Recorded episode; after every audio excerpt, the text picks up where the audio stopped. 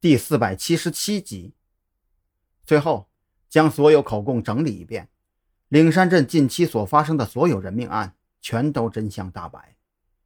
跳楼那三位就不用再重复了。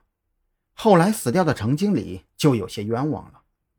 那两个吸毒的男人在被海哥发现之前，经常借出山采购为名，住在这家酒店吸毒找小姐，所以一来二去的也就跟程经理混了个脸熟。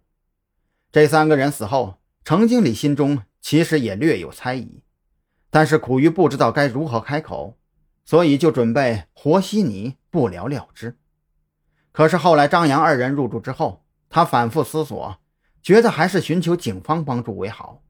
只可惜啊，还没等他开口，就被子午会安排在酒店的耳目发现，并且执行了清除计划。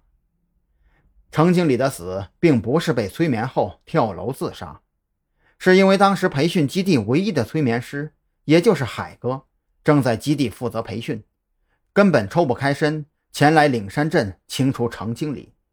就只能让隐藏在酒店的耳目动手，用比较糙的手段将程经理打晕之后扔下楼摔死。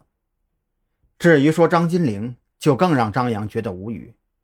根据几名黑哥心腹的供词来看，这个张金玲平日里不但负责接引从各地前来岭山镇的女孩，而且她还是黑哥的情人。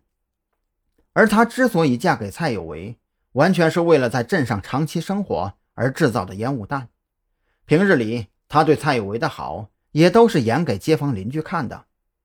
平时啊，张金玲在厂里上班，隔三差五就请假去找蔡勇和猛子，搭乘二人的皮卡车进山找黑哥约会。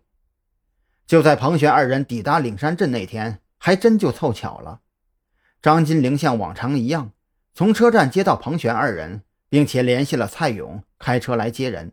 就准备直接把二人送去山洞，可当天下午，蔡有为就在大杨树村收废品，并且撞到了正在跟蔡勇、猛子二人露骨调笑的张金玲。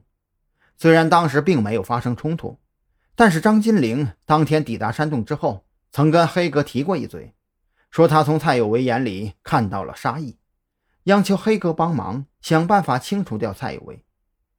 得知这些之后。张扬当时就带着口供提审了黑哥，先是故伎重演，敲开了他的心理防线，然后用已经得到证实的情况来验证黑哥的供词是否可靠，最后才开口问及张金玲的事情。当黑哥看到张扬拿出张金玲的尸体照片之后，他的神态有些失控，他无法接受张金玲已经死亡的事实。张扬仔细观察了黑哥的表情。仅从表情上来分析，他应该是真的不知道张金玲已经死亡的事实。一定是蔡有为干的。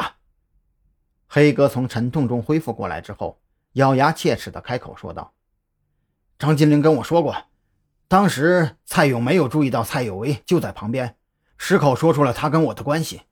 当时蔡有为就对他动了杀机，但是我没把这个当回事儿，想着蔡有为那样的怂包。”怎么可能敢杀人呢？能少一事就少一事，没想到他竟然真的敢杀人。张扬都不知道该怎么去评价这事儿了。张金玲的死，从某种意义上讲，完全是咎由自取。明知道蔡有为有精神疾病，竟然还敢用这种是个男人都接受不了的事儿去刺激他，这放在旧社会呀，被进猪笼那都是小事儿。